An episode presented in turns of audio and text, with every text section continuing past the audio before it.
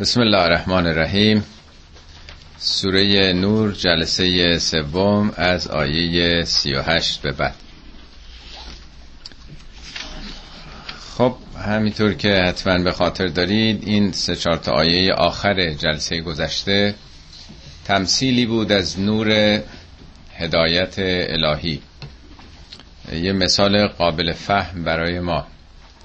میگه الله نور و سماوات و الارض. خدا نور آسمان ها زمینه. یعنی نور وقتی هست روشن میشه آدم می‌دونه چیکار بکنه. تمام موجودات جهانم در پرتو نور هدایت خداست به صورت هدایت غریزی یا هر شکل دیگه که وجود پیدا کردن. بعد میگه مثال نور او مثل یک جا چراغیه یه تاخچه چراغ که درش چراغیه خود چراغ در یک حباب شیشه ای هست. و کاملا درخشانه مثل خورشید. حالا مثال های چراغایی که ما باش عادت داریم می‌زنه برای که ما بفهمیم بگی نه خدا که نه چراغ نه نوره. چراغای گذشتم که عرض کردم چون از روغن میسوخته یا از پیه میگه این مثل روغن زیتون که کاملا شفاف و بدون دود میسوزه و جهت هم نداره نه شرقیه نه غربیه. همیشگی هست این نور هدایت خدا و هرچند که به او شعله هم نرسیده باشه خود این سوختش کاملا روشنه. و آخرش هم میگه که این مثال است که برای مردم می‌زنیم. حالا این نور خدا کجاست؟ در خانه ها در خانواده هایی که صفات خدا اسماع خدا اهمیت پیدا می‌کنه بالا میره. یاد خدا میشه. در اون خانه ها مردمانی هستند که نه کار کاسبی و تجارت از یاد خدا و پرداخت حقوق اجتماعیشون زکات اونا رو غافل می‌کنه و یک سره به فکر ابدیت و آخرتشون هستن که دیده ها و دلها زیر و رو میشه. و خداوند جزای اینها رو بهتر از اونچه که عمل می‌کردند بهشون خواهد داد و خدا بی حساب بندگانش رو مزد و پاداش خواهد داد. تا اینجا شو خوندیم. حالا از جهت مقابل معکوس این مسئله رو مطرح می‌کنه. سخن از نور هدایت خدا بود که چگونه پله پله و در منازل و مراتب مختلفه. حالا برعکس میگه. والذین کفرو اعمالهم. اونهایی که کفرو انکار ورزیدند نادیده گرفتند پوشوندن حقیقتو. اینا کارایی که تو زندگی می‌کنن چه حالتی خواهد داشت؟ راجب اعمال اونهاست. مثال های زیادی قرآن زده. میگه اونایی که اعتقادی به واقعیت های جهان هستی ندارن به اینکه خالق و آفریدگاری هست مطابق نظمی باید زندگی بکنن. بعضی جا میگه که اعمال اینها مثل یه خاکستری است که در معرض طوفان شدیدی قرار گرفته باشه. چیزی باقی میمونه؟ یا مثل یه خاکی است که روی یک یعنی یه مشت خاکی که روی سنگ سیغلی قرار گرفته باشه یه رگبار سخت بارانی بهش بخوره. چیزی باقی میمونه؟ می‌خواد بگه آنچه که باقی میمونه برای انسان عملی است که ریشه در واقعیت ها داشته باشه که بتونه برای آینده بمونه. همه این چیزایی که تو زندگی دنبالش هستیم اینا از بین میره. با بقای ما با فنای ما از بین میره. چیزی نمیمونه. میگه اعمال کسانی که کفر ورزیدند یعنی حقایق رو نادیده گرفتند که سرابن اعمالشون مثل سرابه. که سرابن به قیعتن قیعه یعنی کبیر یعنی صحرا. یعنی بیابان. حالا اینجا که هوا اونطور گرم نیست حتما تو ایران تجربه کردید به خاطر دارید که تابستونا به خصوص وقتی آدم میره از دور نه که هوا گرمه و تابش شدید خورشید به خصوص ساعتهای مثلا دوازه به بعد تا دو سه. این تشعشع که از زمین بلند میشه از دور که آدم با ماشین میاد احساس می‌کنه که آبه. هر چه قدم جلوتر میره اون آب مثل اینکه عقبتر میره. در واقع آبی نیست. این امواج بسا حرارتی زمینه که از دور به ذهن ما آب می‌رسه. یعنی اینا واقعیتی نداره. می‌خواد بگه اعمال اینها یه آرزوهای سراب مانندیه. یه مثال سادش که شاید همه باش آشنا هستیم. ببینیم ما از بچگی آرمان ها و آرزوهای مختلفی داشتیم. ایدال های بوده فکر می‌کردیم آیا میشه بهش برسیم؟ ولی وقتی رسیدیم دیدیم نه چیز مهمی نیست. حالا در دوران کودکی اسباب بازی های مثلا آنچنان بعد آدم آرزو می‌کنه که میشه من مثلا وارد دانشگاه بشم. آرزو می‌کنه که کی میشه فارغ و تحصیل بشم. وقتی شد مینه خب فرقی نکرد. بعد آرزو می‌کنه کاری پیدا بکنم. بازم کارم پیدا می‌کنه بینه فرق نکرد همونه. خونه ای می‌تونم پیدا کنم. سالها به فکر این که بتونه پولاش رو هم بذاره. دیگه مشکلی دیگه ندارم یه خونه ای پیدا بکنم. ازدواج بکنه آدم. چقدر سالها دختران و پسران جوان مهمترین آرزوشون اینه که به ازدواجی برسن بچه دار بشن. وقتی که به همه اینا آدم می‌رسه دنبالش باز هی چیزای دیگه پیدا میشه. حالا این آرزوهایی که من مثال زدم همش خوبه اشکال نداره اینا کفر نیست. اینا مثال برای قابل فهم ماست که چطور ایدئال هایی که ما داریم وقتی بهش می‌رسیم می‌بینیم که چیزی بشر اصولا این چنینه هیچ راضی نمیشه با هیچی. هر چی جلو بره برخلاف حیوانات که مطابق فرمان غریزه است و راضی میشن آرامش پیدا می‌کنن بشر بینهایت طلبه.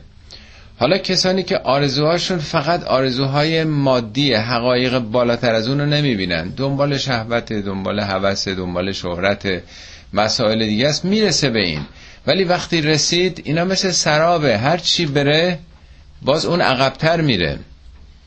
اعمالهم که سرابن بقیعتن در یک صحرای کبیری یحسبه الزمان و ماءن. زمان یعنی تشنه. آدم تشنه گمان می‌کنه که آبه. آدمایی که آرزو دارن مثل تشنن دیگه. هر کسی تشنه یه چیزیه دیگه. می‌خواد به یه آرمانی برسه. این مثاله. حتی ازا جاهو وقتی می‌رسه به اونجا لم یجد شیئا. هیچی نمیابه مثل سراب. آدم وقتی رسید می‌بینه چیزی نیست. پوچه. پوکه. خیالات وهمه و وجد الله عنده.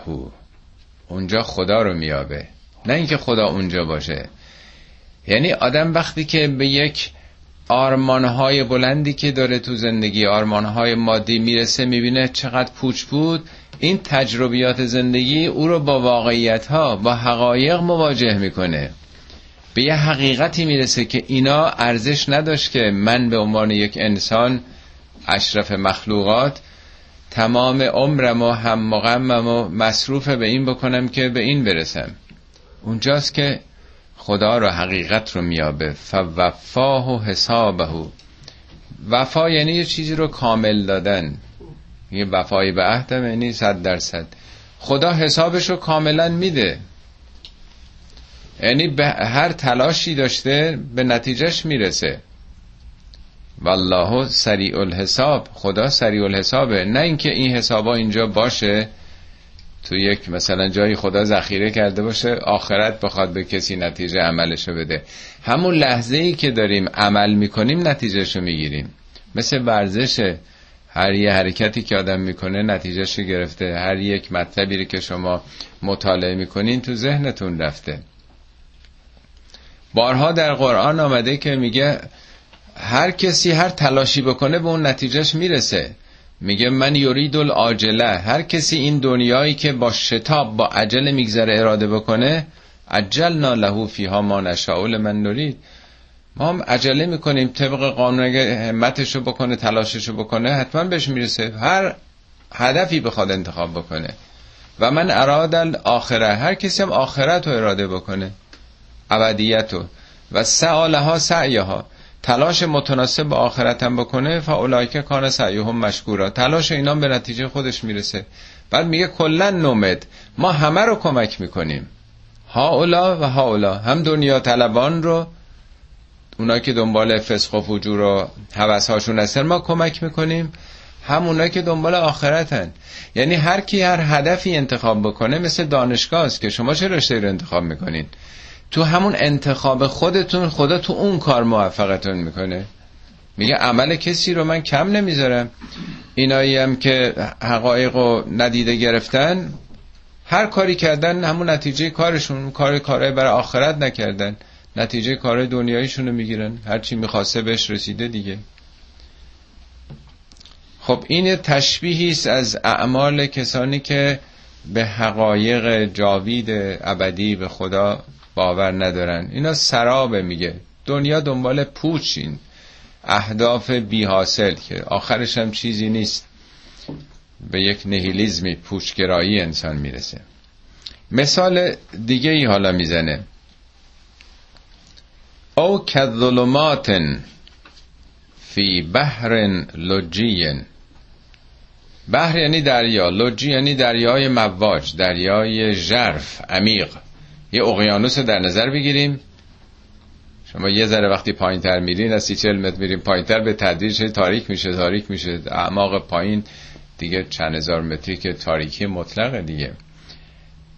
تاریکی های در یک دریای بسیار عمیق یقشاه و موجون که این دریا رو انباجی پوشونده من فوقهی موجون.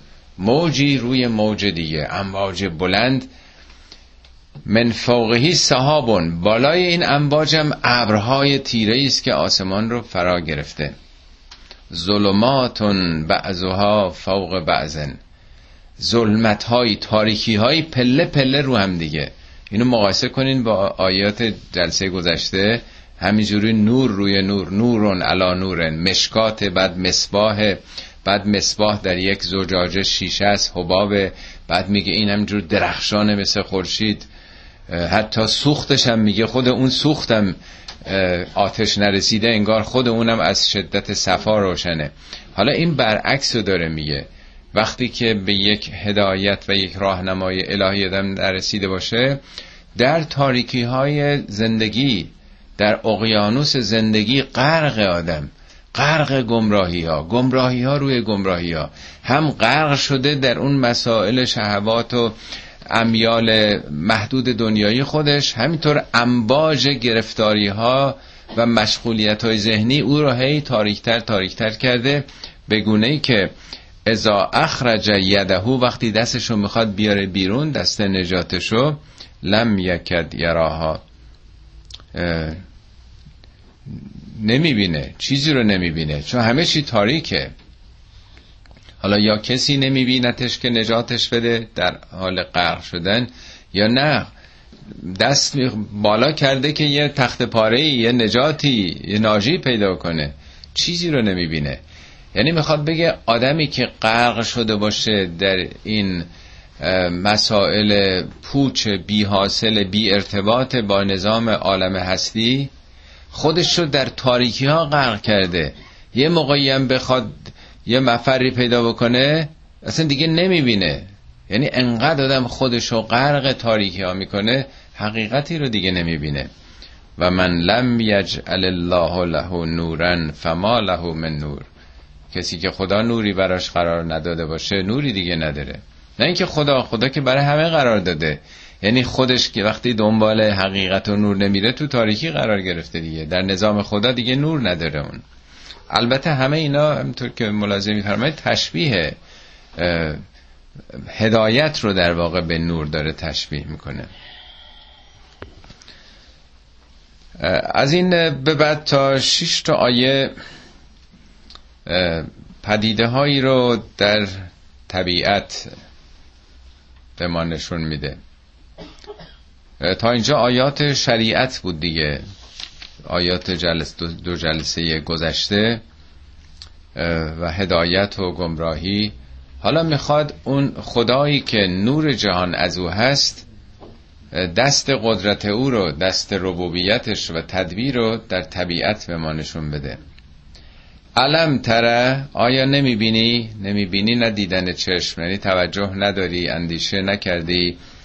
ان الله یسبح له من فی السماوات والارض این خداست که همه موجوداتی که در آسمان ها و زمینن فقط برای او تسبیح می‌کنن این ان الله که مقدم آمده انحصار میرسونه. یعنی همه موجودات جهان هستی همه دارن برای خدا تسبیح می‌کنن تسبیح نه به معنای یه لفظی وردی تکراری. بارها این رو هم بحث کردیم دیگه. حالا تکرار میشه. تسبیح همون کار مثبتی است که هر کسی می‌کنه. جلسه قبلم مثال زدم که در یه ارکستری خب همه دارن مطابق یه نوتی ساز خودشونو می‌زنن. صدها نفر ممکنه که مشغول زدن ساز باشن دیگه. به رهبر ارکستر نگاه می‌کنن به دفتر نوتشون اون سازی که براشون تعیین شده دارن می‌زنن. این مجموعه این کنسرت این سمفونی با همکاری همه است. هر کدوم اگر نباشن یه نقصی این ارکستر دیگه. یعنی همه اجزای جهان هماهنگ دارن یه کارایی که خدا براشون مقدر کرده می‌کنن. این میشه تسبیح. معنای اصلی تسبیح شناوریه. یعنی همه مثل که در حال یه حرکتن یه تلاشن برای اینکه یک نقصی رو برطرف بکنن. یه عیبی رو از بین ببرن. منظور از تسبیح انجام کار مثبت طبق یه برنامه و نظمی. نمی‌بینی که همه جهان هستی قانونمندن هدف دارن در جهتی که خدا مقدر کرده در وجودشون دارن کار می‌کنن. هیچ کدوم بیکار نیستن. از جمله و تیر و صافاتن همچنین پرنده هایی که بال گشودن در آسمان. دیدین پرنده های به خصوص اقاب ها شاهین ها روی امواج آسمان معلقن دیگه. جریان باد داره میبرتشون دیگه. یعنی همه تسلیم یک قانون و یه نظامی هن. وقتی اینا هم اوج می‌گیرن بالا دیگه میفتن روی قلتک روی جریان امواج هوا. اصولا در قرآن چهار چهار یا سه حرکت هستش. سوره نازعات میگه و نازعات نازعات غرقن. یکی نز یعنی کندن. این یه حرکتی که آدم از جاذبه زمینی بتونه خودشو مثل یه موشک. با سرعت 11 کیلومتر در ثانیه اگه موشک بتونه خودشو بکنه می‌تونه از جو زمین خارج بشه. حرکت اول حرکت نزیه. وقتی که بره بالا میگه و ناشتات نشتن. با حالت دیگه نشاط سبک میشه و راحتتر و با سوخت خیلی کمتر می‌تونه دیگه بره بالاتر. خیلی دیگه رقیق تر میشه. از اون بالاتر که میره و سابهات سبهن حالت تسبیح سباهه پیدا می‌کنه. میفته دیگه تو اون مدار جاذبه ای تمام اون مخازن سوختش هم رها می‌کنه. دیگه با سوخت نیست. خود حرکت ستاره ها یا جاذبه هایی که حساب شده دارن اونو می‌برن. این تسبیحه که آدم خودش انداخته روی یک نظاماتی. حالا میگه این پرنده ها اونا هم که دیگه در بال ابرها سوارن در بال امواج هوایی سوارن. کلون قد علم صلاته و تسبیحه. همه موجودات جهان هم نمازشونو بلدن هم صلاتشونو. کلون یعنی همه یعنی همه موجودات جهان. از جهان نه کره زمین تا میلیاردها موجود در کره زمین هستن و جهان داره میگه. سما هم نه به معنی هوا. سما یعنی آس... موجود ستاره هایی که در آسمان هستن. همه بلدن چی کار بکنن. همه اجزای جهان در حال تصویه خدان اینو بارها در قرآن گفته که اصلا چیزی نیست تو جهان که خدا رو تصویه نکنه. ان من شیئن اصلا چیزی وجود نداره. الا یسبه و به حمد ربه. همه دارن به حمد پروردگار تسبیح می‌کنن. ولکن لا تفقهون تسبیح هم شما نمی‌فهمید. شما درک نمی‌کنید. شناختی به این که چیکار داره می‌کنن قرآن میگه رعد خدا رو داره تسبیح می‌کنه. یسبه رعدو به حمده. تسبیح یعنی کار مثبت. این رعد و برق که انجام میشه هزاران تن اوزون تولید میشه با این آزرخش آسمان میاد زمین. هم بسیاری از میکروبا اینها رو می‌کشه و هم اوزون کود شیمیایی برای زمین. طبقه رو به وجود میاره جلوی برخی از اشعای ماورای بنفش رو می‌گیره. همه اینا دارن یه کاری انجام میدن. سلات یعنی روی کرده به خدا. به اون منبع خورشید منبع حقیقت. همه اینا روی کردشون رو می‌دونن.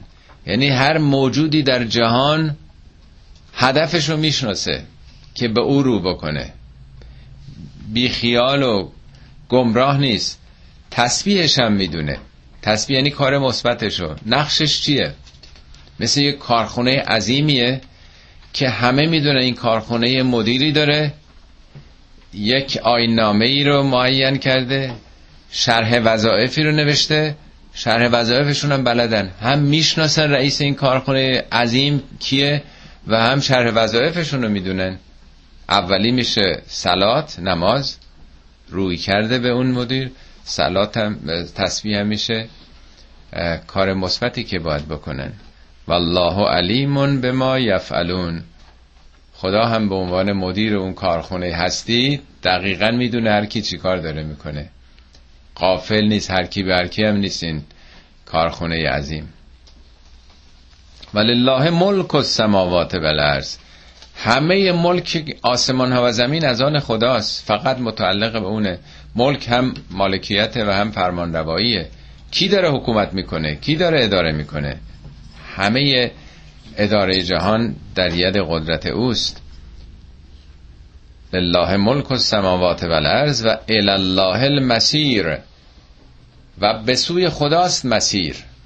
مسیر اینجا با سین نیست مسیر با صاده.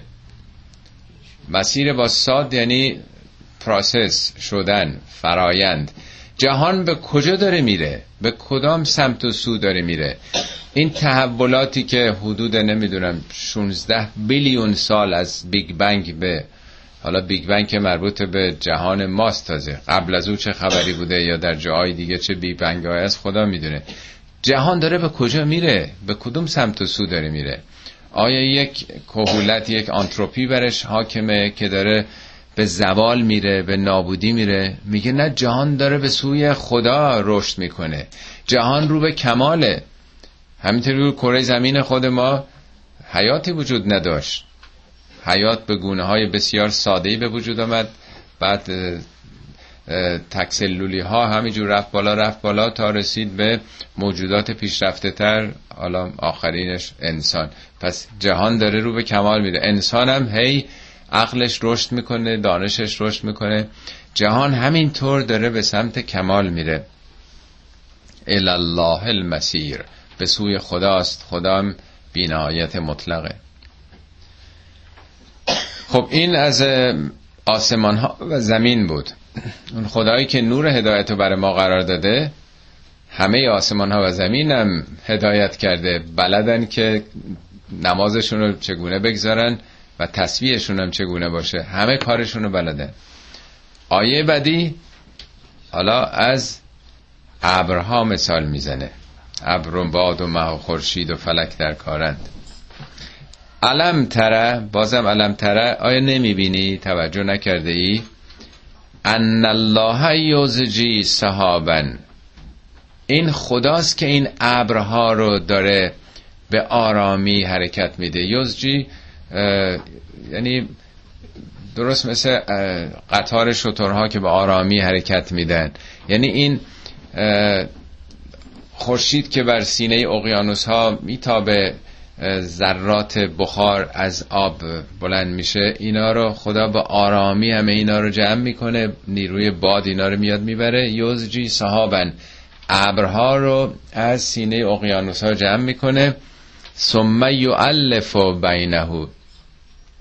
سپس بین این ذرات رو تعلیف می‌کنه. تعلیف کتاب یعنی شما کلمات رو پراهم می‌ذارید جمله به وجود میاد جمله ها رو پراهم می‌ذارید. عباره میشه تعلیف کتاب.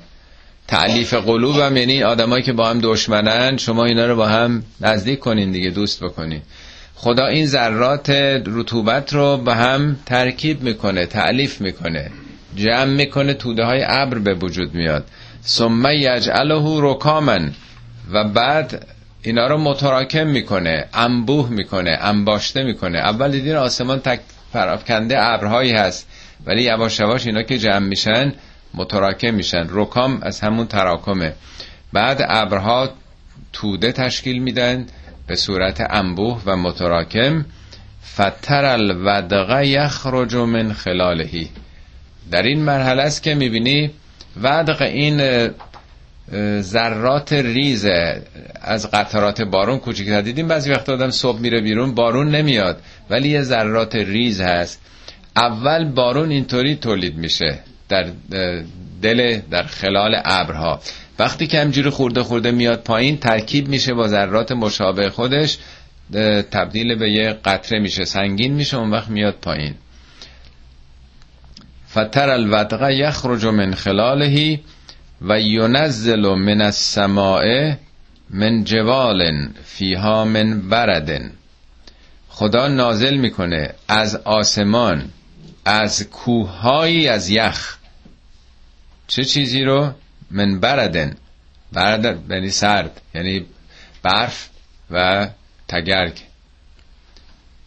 و بهی من یشاء و یصرفه عن من یشاء. طبق یه مشیتی قانونی نظامی به یه عده‌ای می‌رسه برف و تگر و بارون. به یه جایی هم نمی‌رسه. اینم باز قانون داره. همه جا که یکسان نیست. ما هیچ وقت تو کالیفرنیا لاقل تو این شهرها جنوبی برف هیچ وقت نداریم. این مشیت خدا نیست اینجا یعنی نظامات و قوانینی هست دیگه. بعضی جا بارونشون خیلی کمه بعضی جا بیشتره کمتره. خب ملاحظه فرمایید اینا 1400 سال پیش داره گفته میشه. قبلا هم سوره روم یه آیه ای داشتیم که هفت مرحله این دوتا رو این آیه از مهمترین آیات راجع پدیدهای جوی است که با اون آیه هم بذارین. حالا تو پاورقی هم که خدمتون هست اونجا توضیح داده شده که یک این قرن بیستم بیرکنس یک دانشمند نروژی بود که برای اولین بار مراحل تشکیل ابر رو و ریزش باران رو تونست که یه فرمولی ارائه بده. یعنی قرن بیستمه اوایل قرن بیستمه که قبلا کسی نمی‌دونست که چگونه اصولا تشکیل میشه. و اینی که بالا در دل ابرها کوه یخ هست کسی خبر نداشت. همه اینا بعد از جنگ جهانی اول که هواپیماها تونستن برند بالا و با این نه که تو کوه یخی که هواپیما بهش بخوره به صورت البته باز یعنی چیزای سوزنی یخ و این به قطعات ریز برف. برای اولین بار از اون موقع اینا رو ملاحظه کردن که وقتی که این توده هوا خیلی اوج می‌گیره اون قسمت های بالا به ده کیلومتر ارتفاع که می‌رسه انقدر هوا سرده که بالاترین قسمتش کاملا به صورت یخهای سوزنی هست. پایینترش به صورت برف. حالا تحولاتی که پیش میاد مفصله که حالا وقتتون رو من نگیرم.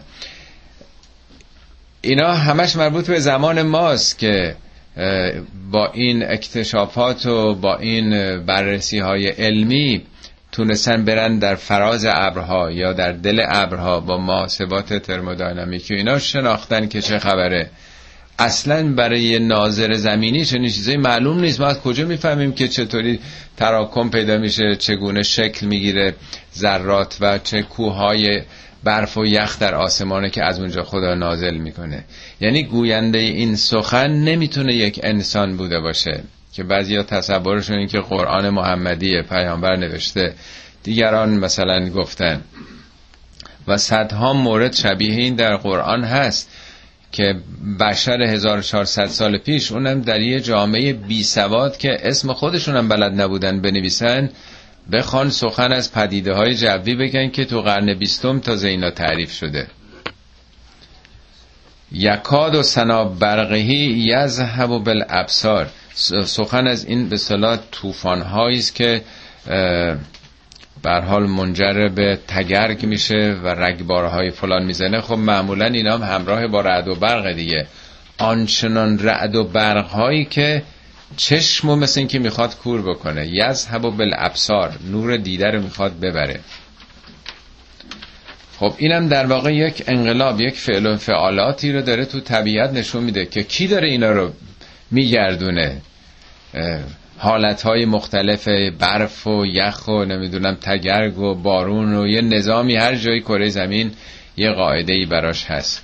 کدوم دست پشت این قضایا هست که از اقیانوس ها در واقع این مواد حیات بخش رو آب و بر میداره کره زمین رو آبیاری می‌کنه.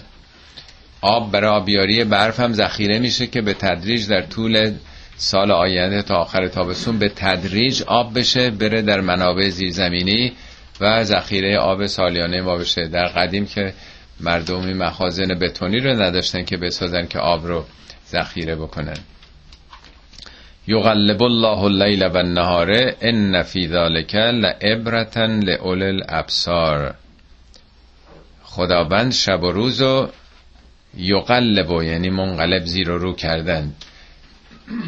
همینجوری که شب و روز نیستش. خداست که داره اینا رو میگردونه. شب میاد روز میاد اینا بر هم سوار میشن زیر و رو میشن.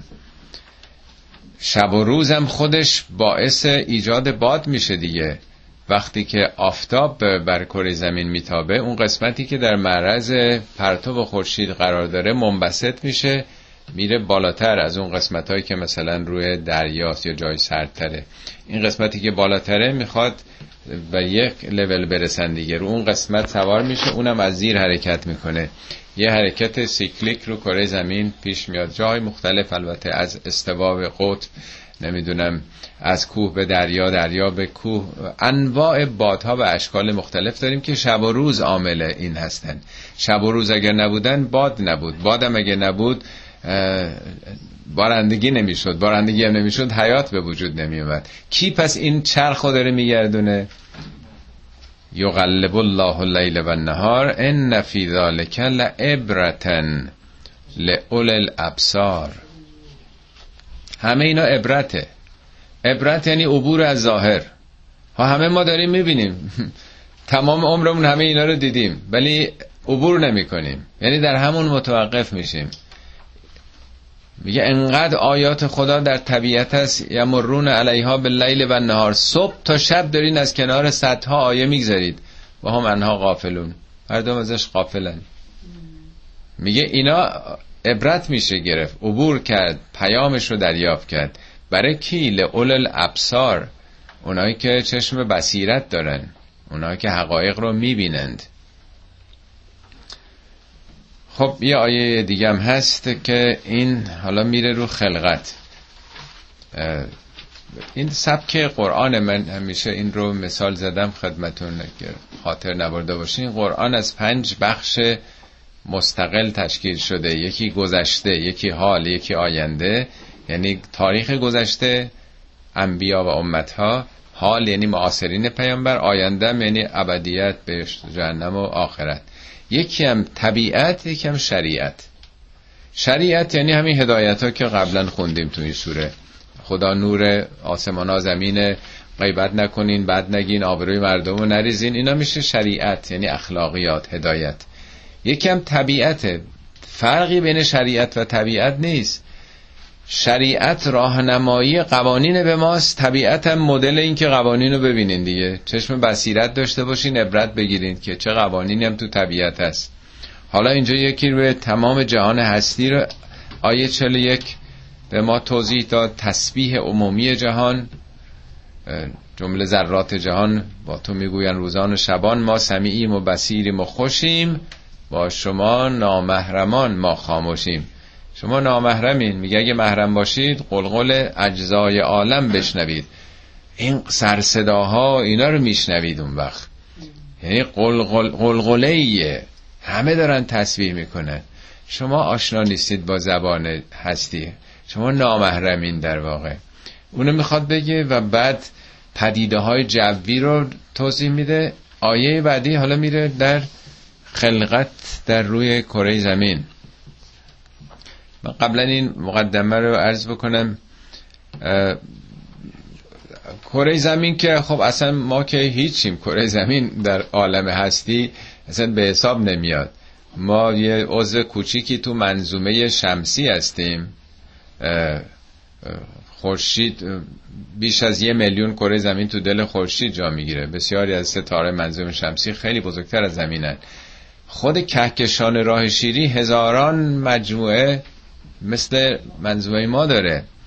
تازه خود کهکشان شیری بسیار کهکشان کوچیک و دور افتاده و خلوتیه. عکسای هوایی رو که دیدین. یه جای خلوتی از جهان هستیه.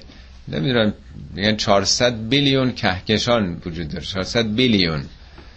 خب ما اون وقت حالا کجای این جهان هستیم؟ حالا این کره زمین ما تازه.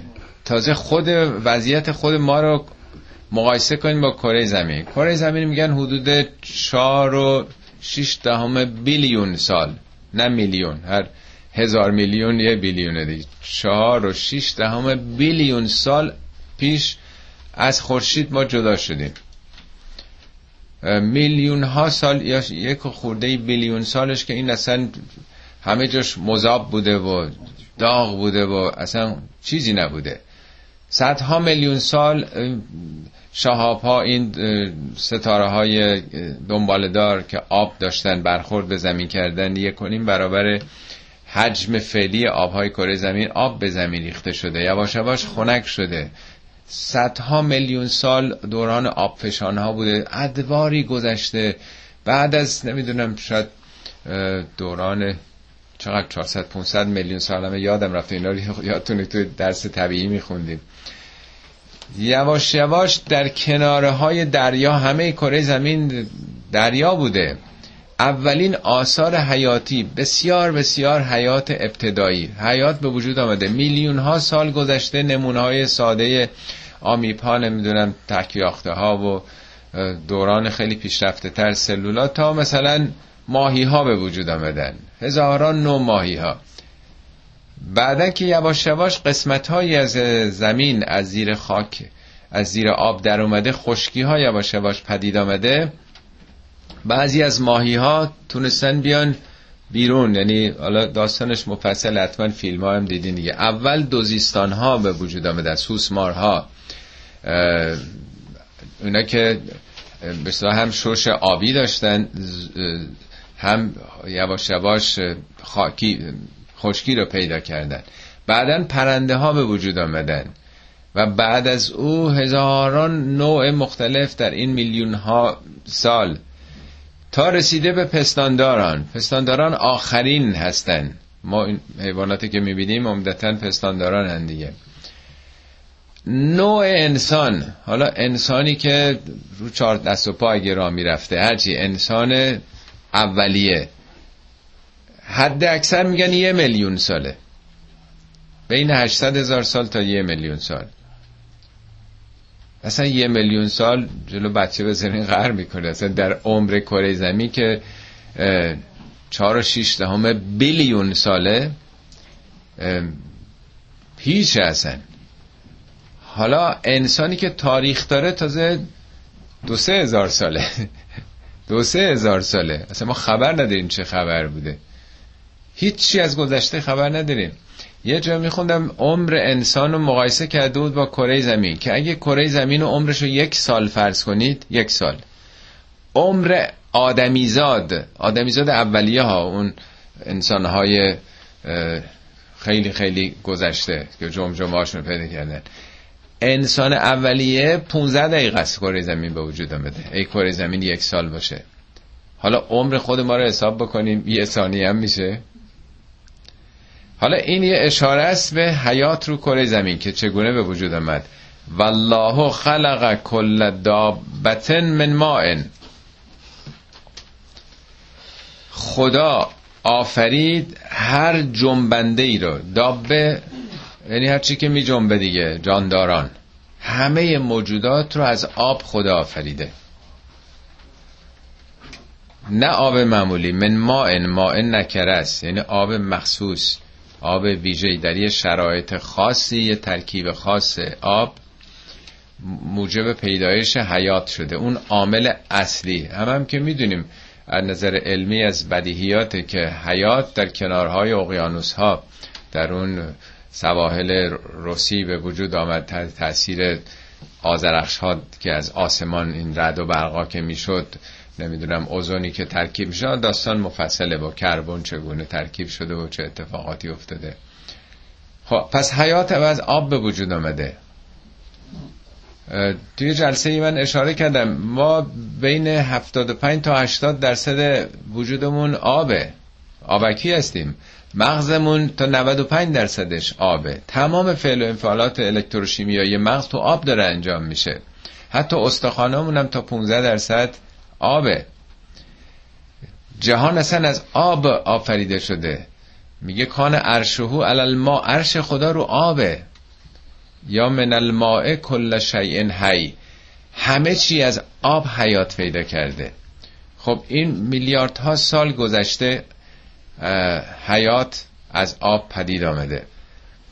حالا در آخرین مرحلش که به صلاح به ما می‌رسه حالا توضیح میده. والله خلق کل شیء خلق کل دابت من ماء فمنهم.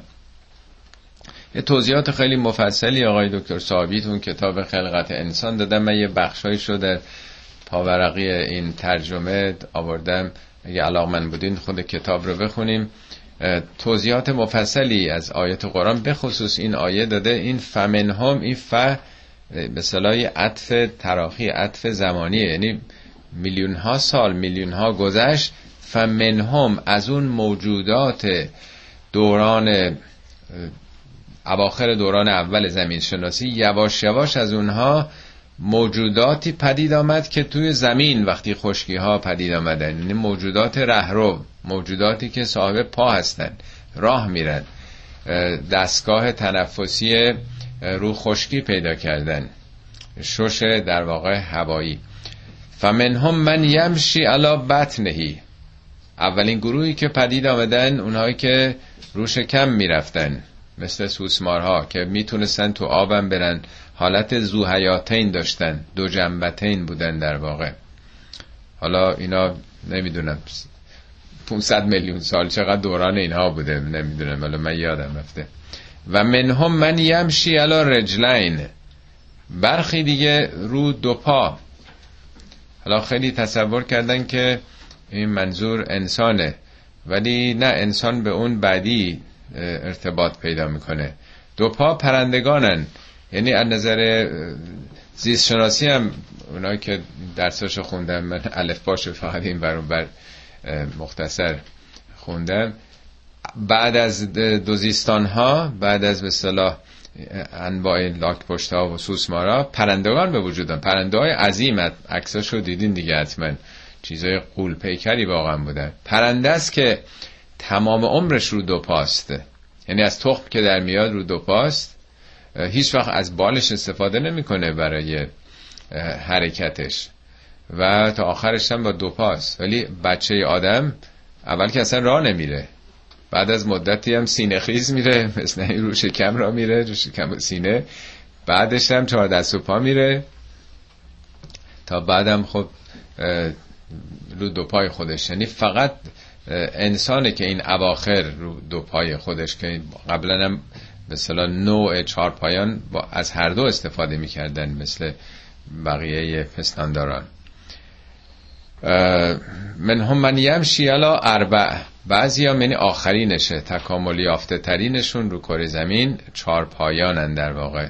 یخلق الله ما یشا خدا طبق مشیتش می آفرینه ان الله علا کل شیء قدیر. خدا بر هر چیزی قدیره. قدیر از قدر میاد. اندازه. همه اینا حساب شده است. همه اینا رو روی نظمه حالا بعضی از فیلم هایی که هست ملاحظه فرمودین که مثلا بعضی از ماهی هایی که خب خیلی سید می شدن دورانی که اینا زره داشتن. ماهی هایی که مثل کرگدن زره داشتن. چگونه یواش یواش در طول مثلا 20 میلیون سال خورده خورده تونستن خودشون رو بکشن کنار. این نیازشون برای فرار از دست حیوانات که اونا رو در واقع تومه خودشون قرار می‌دادن در مغزشون یک نیازی به وجود آمد که سازنده شد خورده خورده آمدن. همه اینا رو قدر و اندازه و حساب و طراحی شده است. هیچ کدوم اینا ناگهان پدید نیومدن. خدا یه نظاماتی مقدر کرده و جهان حساب شده داره رو به کمال میره. لقد انزلنا آیات مبینات والله یهدی من یشاء الى صراط مستقیم. این جمله پنج بار تو این سوره یا چهار بار تکرار شده. لقد انزلنا آیات مبینات. آخر هر فصله. نتیجه گیری هر فصله. این فصل آیات خدا در طبیعت آیات تکوینی مثل بقیه آیات با این جمله ختم میشه. خدا این آیات روشنگر رو براتون فرستاده. هم آیات تشریعی داشتیم که جلسات قبل خوندیم هم آیات طبیعی تو طبیعت. ببینین چه خبره چه نظاماتی در جهان داره میگذره. حتی این موضوع هم که سلسله مراتب حیات چگونه پدید آمده اینام کاملا جدیده مربوط به یه غنی قرار نیمه اخیره. توی شبه جزیره عربستان مردم بی سواد اصلا چیزی سرشون نمی‌شده که چهار پایان چیه؟ نمی‌دونن دو پا چیه چهار پا چیه؟ اصلا اطلاعاتی از این جور چیزا نداشتن. لقد انزلنا آیات مبینات والله یهدی من یشاء الى صراط مستقیم. خداوند اون را که بخواهد یعنی شایسته بدونه به صراط مستقیم هدایت می‌کنه. صدق الله العلی العظیم.